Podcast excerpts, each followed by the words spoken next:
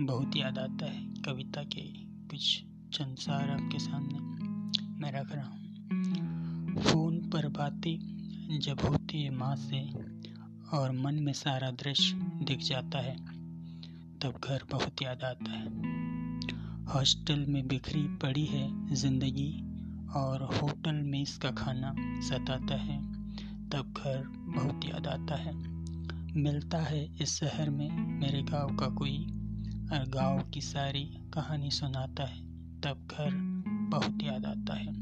आती है ढेर सी उलझनी परेशानियाँ और दिल खुद को अकेला पाता है, तब घर बहुत याद आता है।